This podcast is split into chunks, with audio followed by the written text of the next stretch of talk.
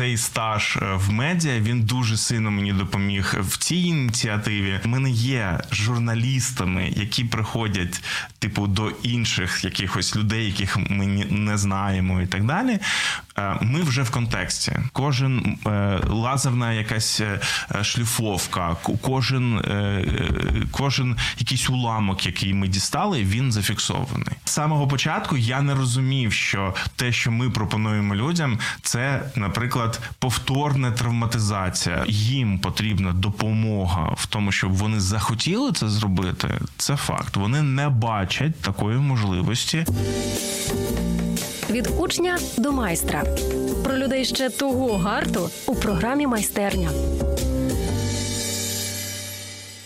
Шукати космічні гроші чи прийняти своє нове обличчя, десь забитися, заховатися і жити таким, як ти є, і зі страшним обличчям або понівеченим тілом. Часто перед таким вибором стоять військовослужбовці і цивільне населення, населення, які постраждали під час війни.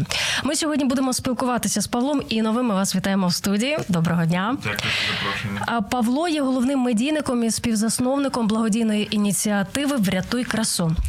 Павле, я е, в цій програмі дуже часто запитую наших гостей о, те місце, де вони зараз служать, де вони задіюють свої основні ресурси. Чи вважають вони це місцем, де вони зараз вигартовують або реалізують свої найкращі скіли, набуті, можливо, 10-20 років раніше? От ви зараз дивіться, ви медійник, але працюєте зараз е, і в медичній в якійсь мірі, і в пластичній галузі.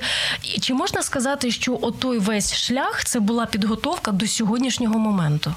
Е, сто відсотків. Я думаю, що все ж таки з самого початку повномасштабного вторгнення більшість із людей вони втратили в якому сенсі сенс життя? Хтось втратив роботу, хтось не зрозумів, в якому статусі він прокинувся. І звісно, що ті е, люди, які знайшли себе через деякий час, та е, і віднайшли себе. От в мене найкращий друг, він оператор на ICTV, і е, він прокинувся тим тією самою людиною, яким він і засинав. Тобто він оператором був, він оператором залишився, і він ніби такий сказав сказав Павло, е, треба щось шукати себе в цьому новому світі, і яким чином ти можеш допомагати. І, власне, е, дійсно, що цей стаж е, в медіа він дуже сильно мені допоміг в цій ініціативі. І, ну, в принципі, у нас так і вийшло, що вся наша організація, вся ініціатива це професіонали в своїй справі, тобто хтось в бізнесі, хтось може шукати гроші, хтось в медицині, хтось може знайти потрібного лікаря в Україні це дуже важливо знати до кого звертатися, як вийти на цих людей. Е, власне, і той факт, що я розумів, що благодійна ініціатива без інформаційної підтримки, без розголосу це просто неможливо. Тим паче, що я вже казав, е, що найбільшою проблемою в нас є саме, що треба спілкуватися з людьми і пояснювати, що треба звертатися, тому що так дійсно ми зробили благодійну ініціативу, і в нас було це бажання допомагати людям. Але з самого початку я не розумів, що те, що ми пропонуємо людям, це, наприклад, повторна травматизація, що це боляче, що це теж операція, і, і, і людям це треба пояснювати, заспокоювати, допомагати всіляко, е, тому що дійсно є людина, е, яка отримала під час війни цю травму, і вона сидить в вдома, і не тільки тому, що вона там е, не знає до кого звернутися, а тому, що вона боїться, тому що їй вже було боляче. Вони якось стабілізувалися, і вони не хочуть, щоб їм було боляче вдруге. Тому це допомагати психологічно, е, роз'яснювати і пояснювати, а яким чином, як не медіа.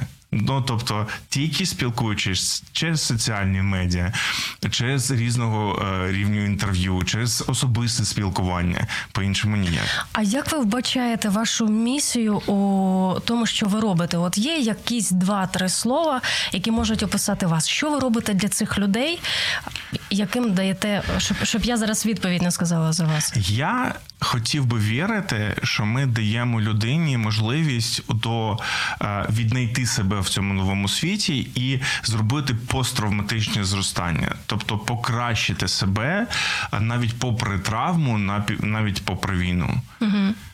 А от щодо вас, ви от такий здоровань. А, Мені цікаво, ви всередині ви емпатична людина, чутлива людина. Вас е, дуже легко там на щось таке розчулити вас. Е, я надзвичайно е, така людина, м'яка, добра, і взагалі я я інша людина, ніж я виглядаю 100%.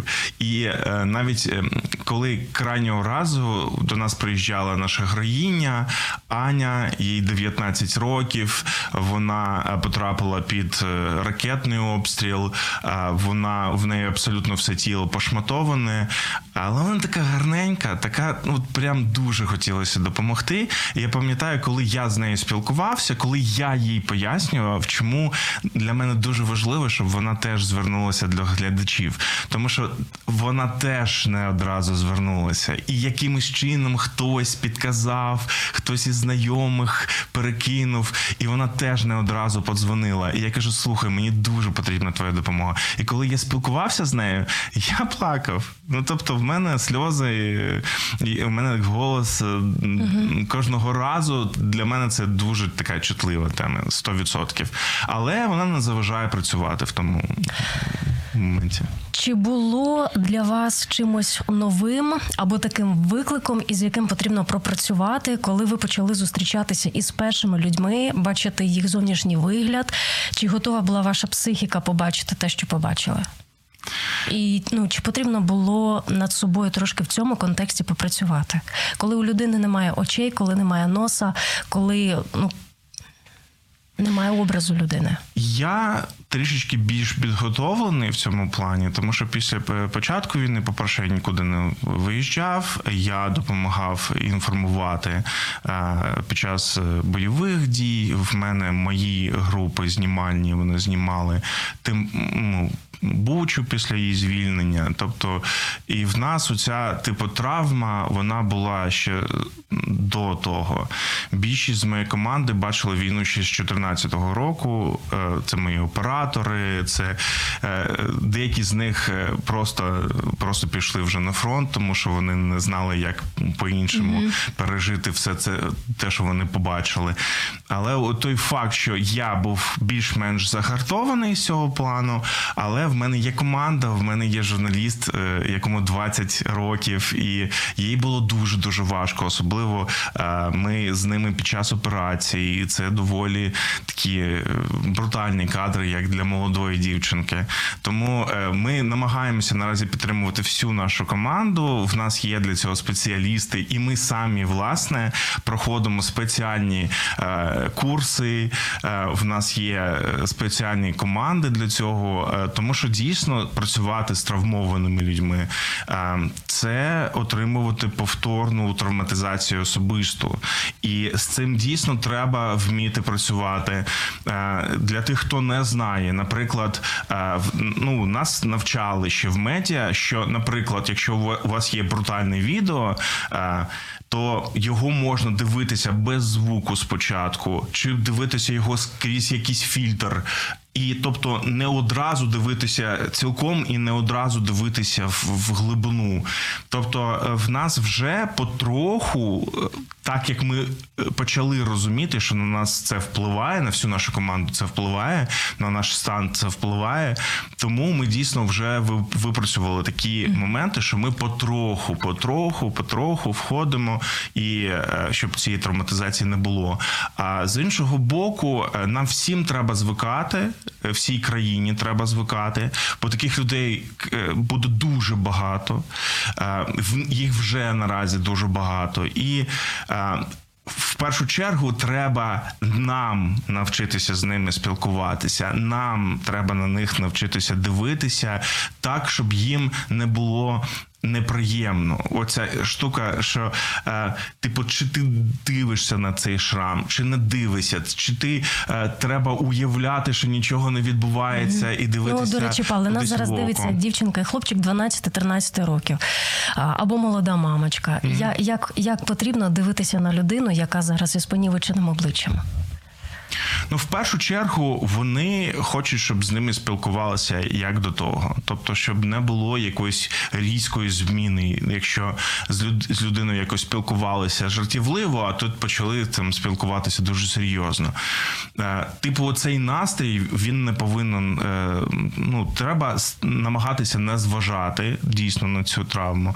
Е, не треба такою опікою зайвою займатися, тому що це теж їм дуже сильно не подобається. Тобто, в першу чергу, вони бажають е, відчувати себе такими самими людьми.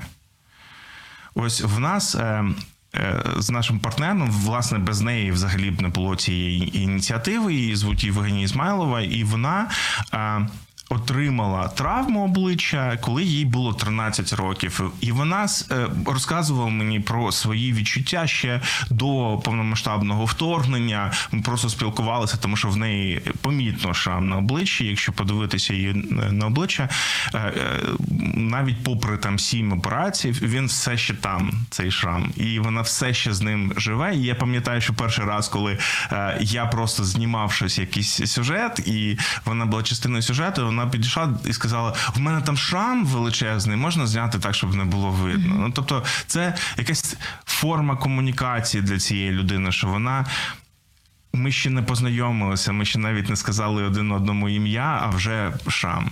І вона ніби ніби попереджає, що в неї шрам, щоб я типу не дивувався в процесі. Е, тому, звісно, вона, як е, людина, яка пережила все це, вона пояснює, що треба, щоб вона б хотіла, щоб з нею спілкувалися так само, як це було. Особливо е, дівчат 12 років. Ну в нас є такі маленькі ініціативі дівчата. У нас є там 19 років. Вона ще дуже дуже юна, і вона хоче бути красивою. Вона хоче мати ці фотосесії, вона хоче бути гарною на весіллі. Е, і тому. Вони власне і працюють над цим, а ми повинні допомагати, і е, щоб вони максимально відчули себе нормальними людьми. От, е, типу, от такими, як ми, абсолютно. Це, Це важко. Я думаю, що нам всім треба е, шукати свій шлях, як нам вчитися це робити. Але, Але знаєте, мені дуже подобається, коли а, мамочки зараз досить інтенсивно і частіше викладають е, в мережу відео, де вони проводять розмови зі своїми дітками. Да, там mm-hmm. синочок. Якщо ти побачиш ось такого то чоловіка і пояснюють, ну mm-hmm. це класно і правда, що ви сказали, що кожен на своєму місці має проводити оцю роботу. Я не хочу, щоб моя мама виглядала якось погано. Я дуже люблю свою маму. Але коли е, я був дитиною, і перший раз в житті я побачив е, дитину з е, паралічем ДЦП, дитячим паралічем, я запитав мам, а що що з людиною не так? Повернулася і сказала, що, що він не слухався маму. Угу. Ось так, будь ласка, ніколи не робіть. Ну тобто, дійсно треба пояснювати що відбувається, як це відбувається, тому що будь-який шрам, будь-який там прищик і так далі, мама повинна пояснювати, що з такою людиною можна спілкуватися, що вона не заразна, що з нею все абсолютно нормально. Е, це 100% треба робити. Павле, чи послуговуєтесь ви, чи є у вас 100% є?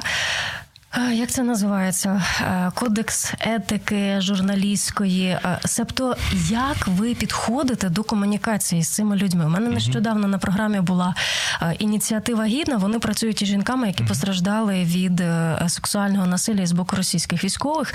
І ці жінки, які в цьому фонді, вони розлючені на медійників, які знімають цих жінок, які викладають в інтернеті. Певна річ, що заблюрене обличчя і все таке, але як ви сказали, це повторна травматизація.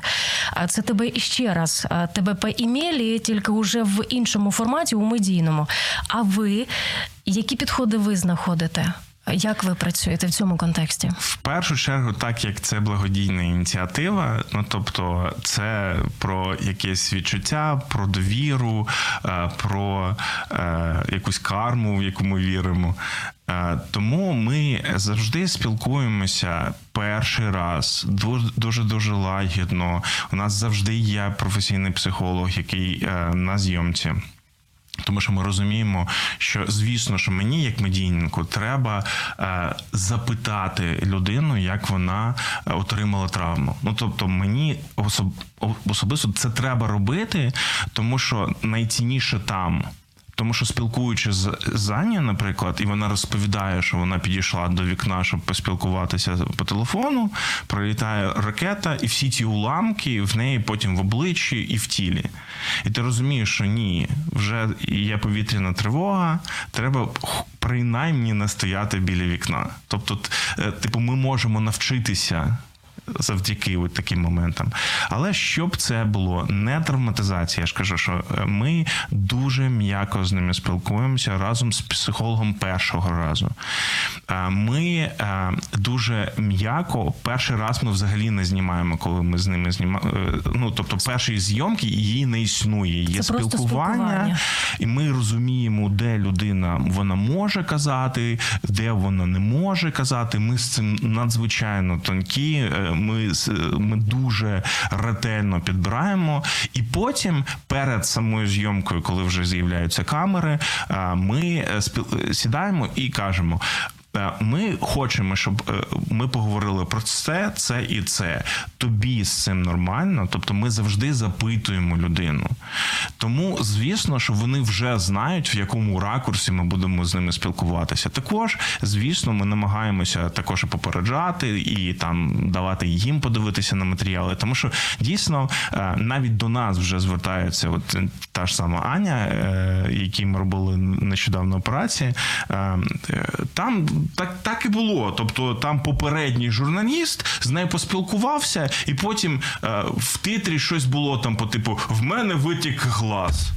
Угу. Ну, звісно, що вона не хотіла, щоб воно було в такому форматі. Це заголовок, ну, типу, для глядача, але це травматизує саму людину. І звісно, Саме із-за того, що ми не є журналістами, які приходять, типу, до інших якихось людей, яких ми не знаємо, і так далі, е, ми вже в контексті.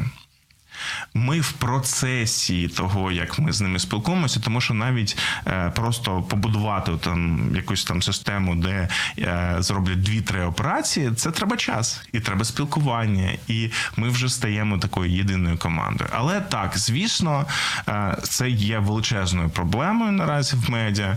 Тому що в якомусь сенсі, і я це розумію, нам треба показати травму.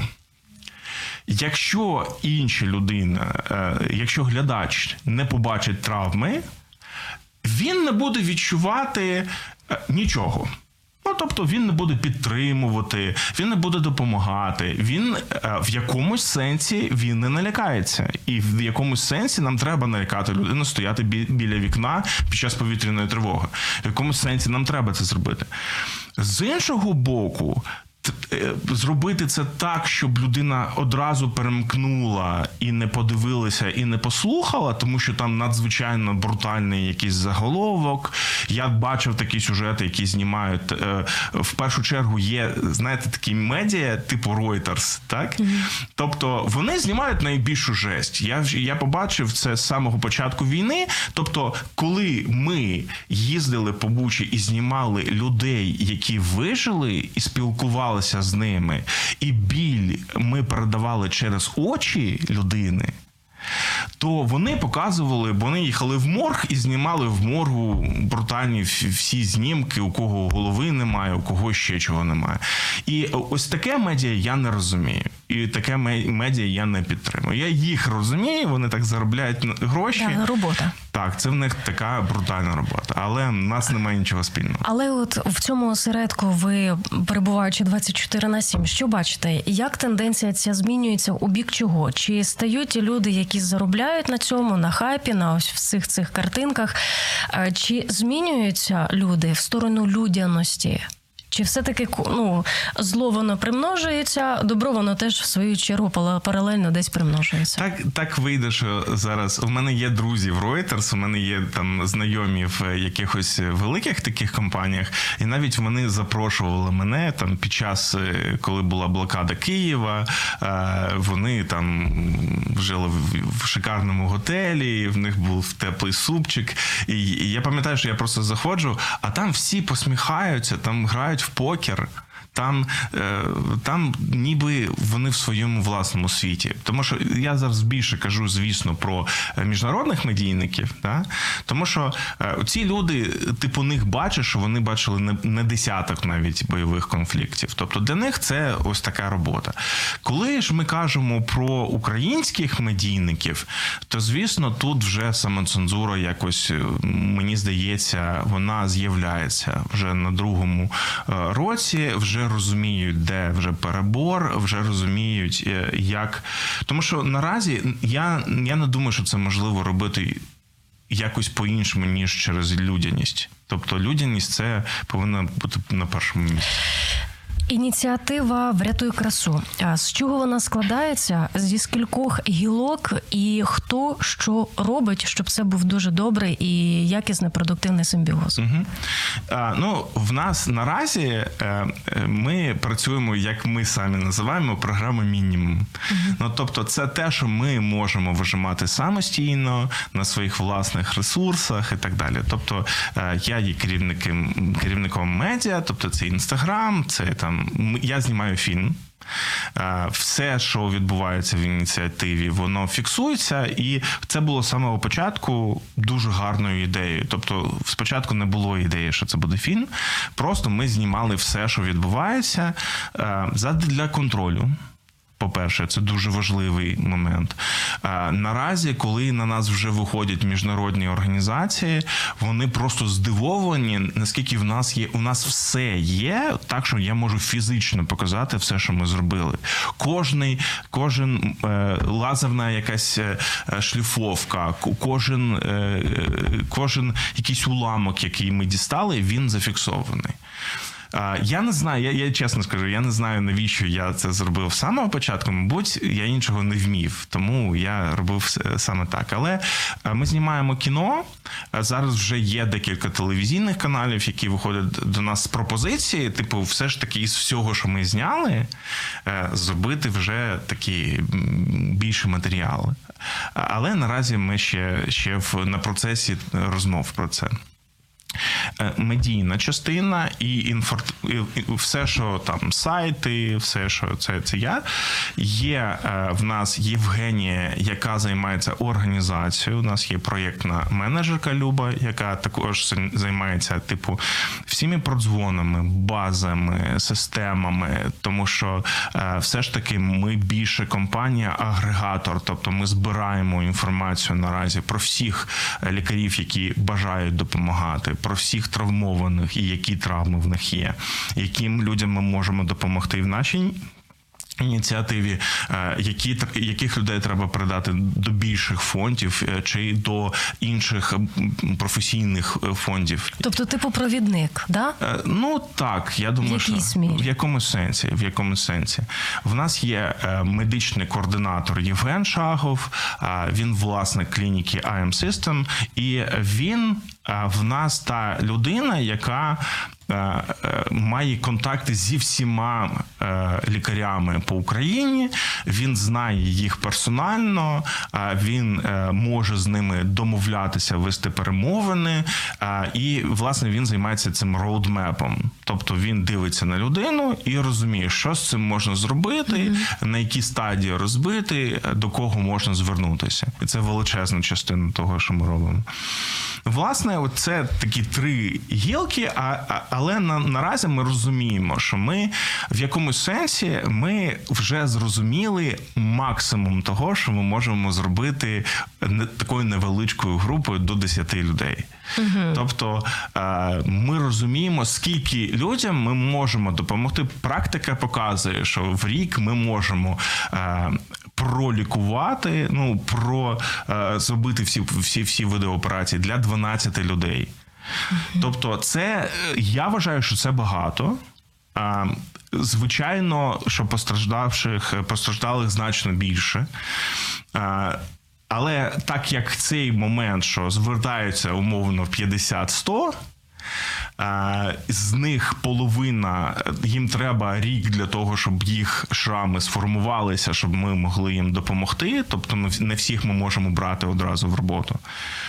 Е, тобто, оце типу якась наша математика. Але ми ми розуміємо, що потреба, вона чим далі буде війна заходити, чим чим довше довше вона буде йти, тим більше потреби буде в цьому. Тим більше людей е, наразі е, військові, е, ті, хто отримали травми, вони повинні всі знають про волокіти з ВЛК, що там треба виписатись, що там треба там оформити всі документи, і це теж займає дуже багато часу. І зараз буде значно значно більше звернень. Це ми 100% розуміємо. І тому в нас е, ще е, буде додаватися такий сегмент, е, який буде займатися пітчами, який буде займатися розмовами з іншими фондами, який буде займатися агрегацією, який можливо буде збирати гроші. Наразі в цьому для нас потреби немає, але ми розуміємо, що якщо людей буде сотні. Якщо людей буде тисячі, нам треба буде масштабуватись, і власне нам потрібно, щоб хтось цим займався. Павле, ви зараз говорили про і стратегічні плани, і ваше бачення майбутнього. Це тільки бачення, чи ви, як от на самому початку, ви відчули щось усередині, що потрібно кожен крок знімати, і можливо, по відчуттям до майбутнього у вас теж є уже якась стратегія по тому, що потрібно робити в даний час, щоб коли буде іще більше масштабності географії, щоб спрацювати у цьому контексті класно. Це якась моя персональна така особлива якість. Я дивлюся вперед навіть коли це неможливо робити. Ну тобто наразі ніхто не може спрогнозувати, що буде відбуватися через через півроку, через рік. З іншого боку, підготуватися. Ну тобто, ну я йду по логіці. Ну тобто, якщо кожного дня ми чуємо повітряну тривогу, то в когось втрапляють ці всі ракети, дрони, і ми розуміємо, що десь там є людина, якій треба допомогти. Ну тобто, і е, розуміючи, що е, атак не стає менше, ми розуміємо, що масштаби будуть. Тобто, це звичайна логіка. І звісно, що ми до цього також готуємося. Тобто, ми наразі ми, е, ми розуміємо, що ми е, можемо владнати та, по, по по, тих справах. Це це не дуже заважає нашим, тобто, кожен з кожен з нас має особисту роботу, на яку треба ходити там чимось займатися і щоб виживати. Але наразі це ну тобто, ми розуміємо, що ми витягуємо. Але також у нас є розуміння, що треба робити, якщо людей буде більше, і в нас є вже такий стратегічний план, і ми, е, ми його. Не реалізовуємо, але ми його вже Маємо. побудували так, щоб ми ми мали змогу це зробити і розгорнутися за декілька місяців в значно більший масштаб. Е, я вам дякую, що ви розписали структуру, хто ви є, як організм, як вся ініціатива. Давайте от змоделюємо ситуацію. Е, до вас звертається сім'я, е, постраждала 14-річна дівчинка, або до вас звертається сім'я військовослужбовця, який зараз вдома. Він проходить, можливо, там реабілітацію в нього, або можливо вже все позаживало, і можливо там уже 7-8 місяців пройшло. Що відбуватиметься далі по стадії? Діям? Ну, в першу чергу, е, людина повинна зайти на наш сайт, якимось чином вона повинна дізнатися про те, що він існує. Тому я скажу, що це safebeauty.ua. Е, заходите safebeauty.ua, заповнюєте анкету. До речі, в більшості е, випадків це не самий постраждалий, а це його рідні, близькі, знайомі. Відразу скажіть, чому? Що це за психологічний момент? Е, ну, я вже трішечки говорив про це, що людина в своїй травмі вона фізичне впливає на психологічне, психологічне на фізичне, це поєднані речі, і е, окрім того, що їм погано фізично, їм ще погано ментально. І коли у вас ментально погано, ви не бажаєте там е, виживати, боротися, виправити і так далі. А саме цієї енергії не вистачає часом, і е, це те, чим ми підживлюємо, коли людина до нас звертається.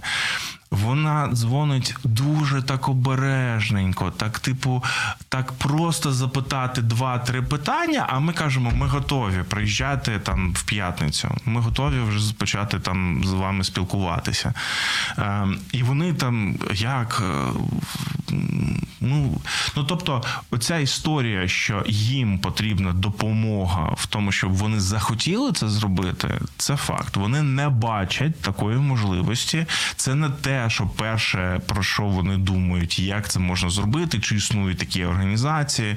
На жаль, е, е, і власне, а хто бажає допомогти вам більше всього? Ваші близькі. Вони бачать, які ви нещасні чи щасливі. Да? Е, і тому, власне, якась подруга чи рідна людина. До речі, про військових. Да? В нас є Людини, якій ми вже допомогли, це е, командир 95-ї бригади Холодний Яр. Е, він підірвався на гранаті, е, його підірвали гранатою, і власне в нього позивний мех. І це людина, з якою коли ми спілкувалися, його заявку зробив його син. Угу. Привезла його фізично до нас, його жінка. І ми йому, а в нас ще ініціатива називається Врятуй красу. Я вже трішечки я розумію, що треба постійно пояснювати, що ми не ту красу маємо на увазі. Тобто ми не beauty салон. Да? Ви не пошкодували про назву? Ну я ж кажу, що ми не пошкодували. Це просто треба тепер кожного разу пояснювати. Ми вже вміємо пояснювати, що краса це бути аутентичним. Тобто, краса це не зробити вас красивішим, а щоб ви були собою. І оце красиво. Красиво бути собою, красиво відчувати себе. Собою. Ну і власне е, ми кажемо йому про врятуй красу, і я бачу по його міміці обличчя, що він такий, да яка нахрін краса взагалі? Що ви. Мені каже, взагалі, мій шрам подобається. Мені взагалі. Він каже: ну так, він заважає мені їсти, оце типу погано, тому що там губа тягне і так далі. А каже, як він виглядає, то я я нічого навіть цим не, не робив. І сидить жінка і така показує там, типу, зробіть поставте щось. Тому що в якому сенсі, ну, типу, людина ж не бачить себе зі сторони, знаєш. І е, тут от жінка каже: так куди? Піди зроби. І зараз, звісно, що після операції він дуже щасливий, тому що ми допомогли йому наразі із цією губою він нормально може їсти. У нього половину зубів не було. Ми допомогли йому з зубами. Тобто він зараз може якісно жити. Не просто це, це, це не про красу. Це це не просто естетичну якусь картинку, а це про таку покращення і про внутрішню красу, мабуть. Так ось е, людина заповнює анкету. анкету. Так а після цього доволі швидко ми е, ми передивляємося, чи в той день, чи в наступний день. Ми всією командою дивимося і розуміємо, типу, що далі. Тобто, ми е, виходимо на дзвінок і домовляємося. В більшості наші вцілілі. Вони е, дивуються, що ми дуже швидко на них виходимо. Ну тобто вони тільки подали заявку, і там майже одразу вони вже чують чийсь голос. Вони здивовані, що так відбувається. Далі ми е, робимо консиліум медичний. Тобто, е, в першу чергу, нам треба зрозуміти, що ми можемо допомогти. Бо є такі випадки, коли ми реально не в змозі допомогти. Таких випадків було небагато наразі, але декілька вже таких було. Е, коли ми розуміємо, що там можна робити операції, але це з ризиком для життя пацієнтам, і жоден з наших лікарів на таке не просто не піде. І тому в деяких випадках треба сказати, що це краще ніж бути мертвим, і це в деяких випадках це воно так є. Тим паче, що є різні медичні е, протипоказання. Тобто я не медик, але щось я пам'ятаю. Я пам'ятаю, що якщо там цукровий діабет, якщо там. Є є декілька е, таких от речей, які е, не можна робити операцію в такому випадку. Тобто, ми в першу чергу дивимося, чи е, людині ми в змозі допомогти. І я я ще раз кажу, що я не медик, але навіть останнього разу, коли я дивився і спілкувався з людиною, я вже такий сиджу і розумію, ага, от тут ми вирізаємо, отут ми шиваємо, а тут три лазери. Тобто, в мене вже є якесь розуміння розуміння, що ага, типу, ми вже таке бачили, ми таке вже робили. Тобто, і, і це перше, тобто, ми можемо допомогти. Далі ми Консиліум плануємо... це українські лікарі, чи є якісь можливості запрошувати з кордонних фахівців? Це така окрема річ. Я дуже вдячний всім закордонним спеціалістам, які намагаються допомогти нам і нашим е, громадянам. Е, з іншого боку, в мене тут є деякий скепсис з цього приводу. Чому? Тому що ті е, лікарі, які кажуть, що я приїду і допоможу, вони можуть допомогти з невеличкими якимись травмами, і вони зазвичай беруть щось, що можна зробити за декілька разів, за декілька днів. Тобто вони не беруться за якісь справи, що ми розуміємо, що ми декілька років щонайменше будемо займатися цією травмою. Вони не беруться за ризиковані якісь елементи.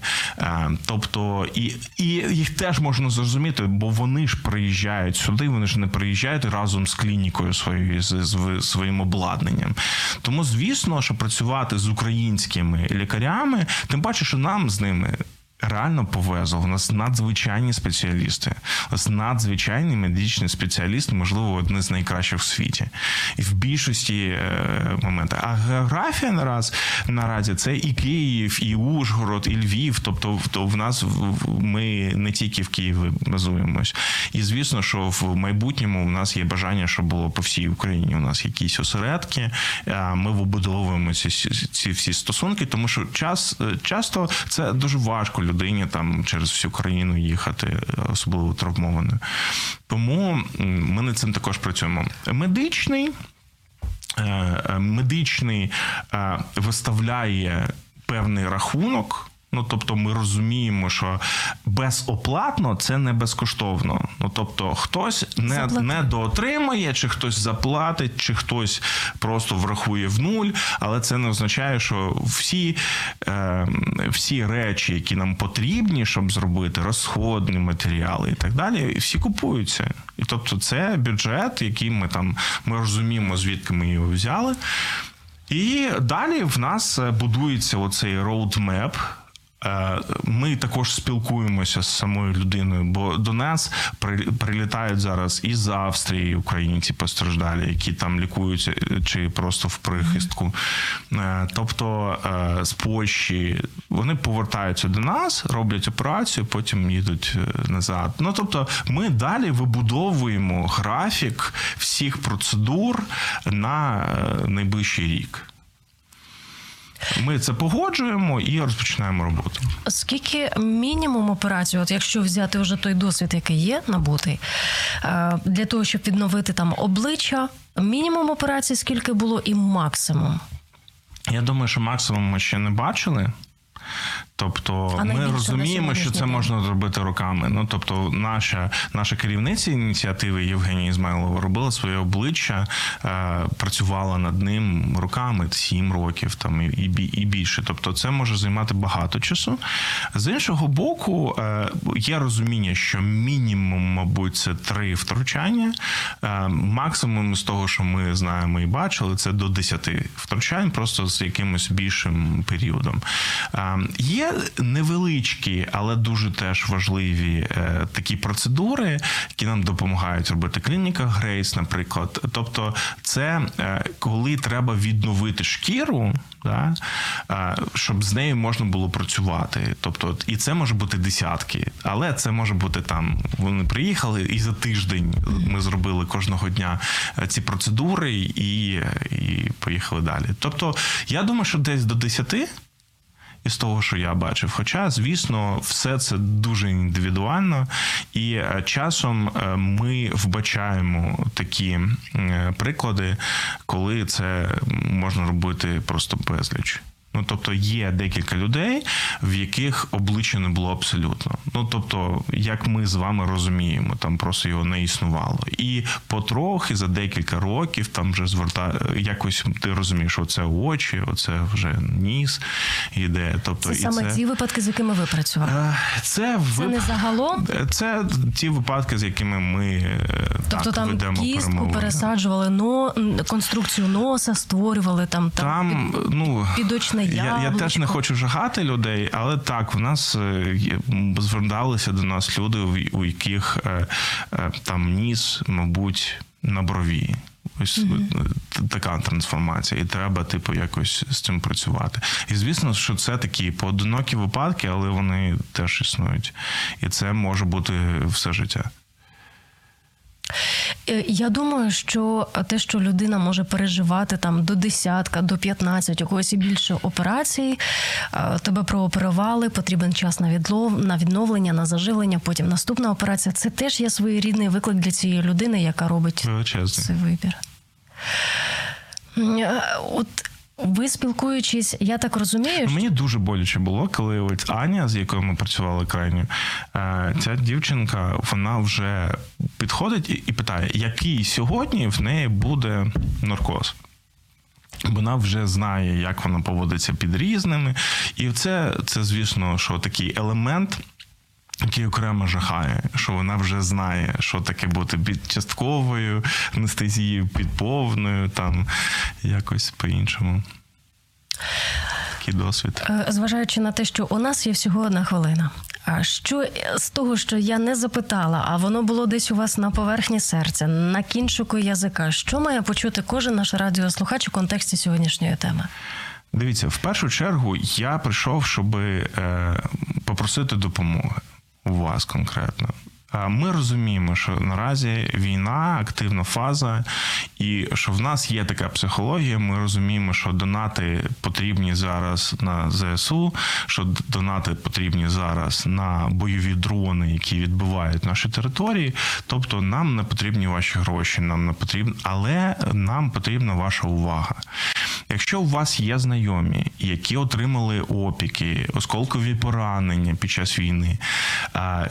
І ви знаєте, що ця людина страждає, і вона не звертається по допомогу. Допоможіть їм, натисніть на цю кнопку, зверніться. Поспілкуйтеся з цією людиною. Просто розкажіть про те, що така ініціатива існує. Тобто наразі е, людей, які бажають допомогти, в яких є ресурси для того, щоб допомогти, їх значно більше ніж звернень. Це я вам кажу. Тому е, моя ось така, от все, що я хочу, і побажати людям навчіться е, просити по допомогу. В цьому немає жодних проблем, бо це не ваша персональна проблема. І- це стосується кожного в Україні. Тому ми повинні один одному допомогти. Але якщо ви не звернетеся, ми не зможемо цього зробити. Дуже бажаємо, щоб ця інформація, яка зараз прозвучала в цій програмі, була почута, прийнята і за необхідності розповсюджена. Дякуємо, що ви були з нами. Павло, я вам дякую, Дякую за вам. розмову і найбільше за те, що робить вся ваша команда. Вам так. точно на небі воздасться, повірте. Друзі, це був Павло Ієнов, головний медійник і співзасновник благодійної ініціативи Врятуй красу. Говоримо вам до наступної зустрічі. До побачення.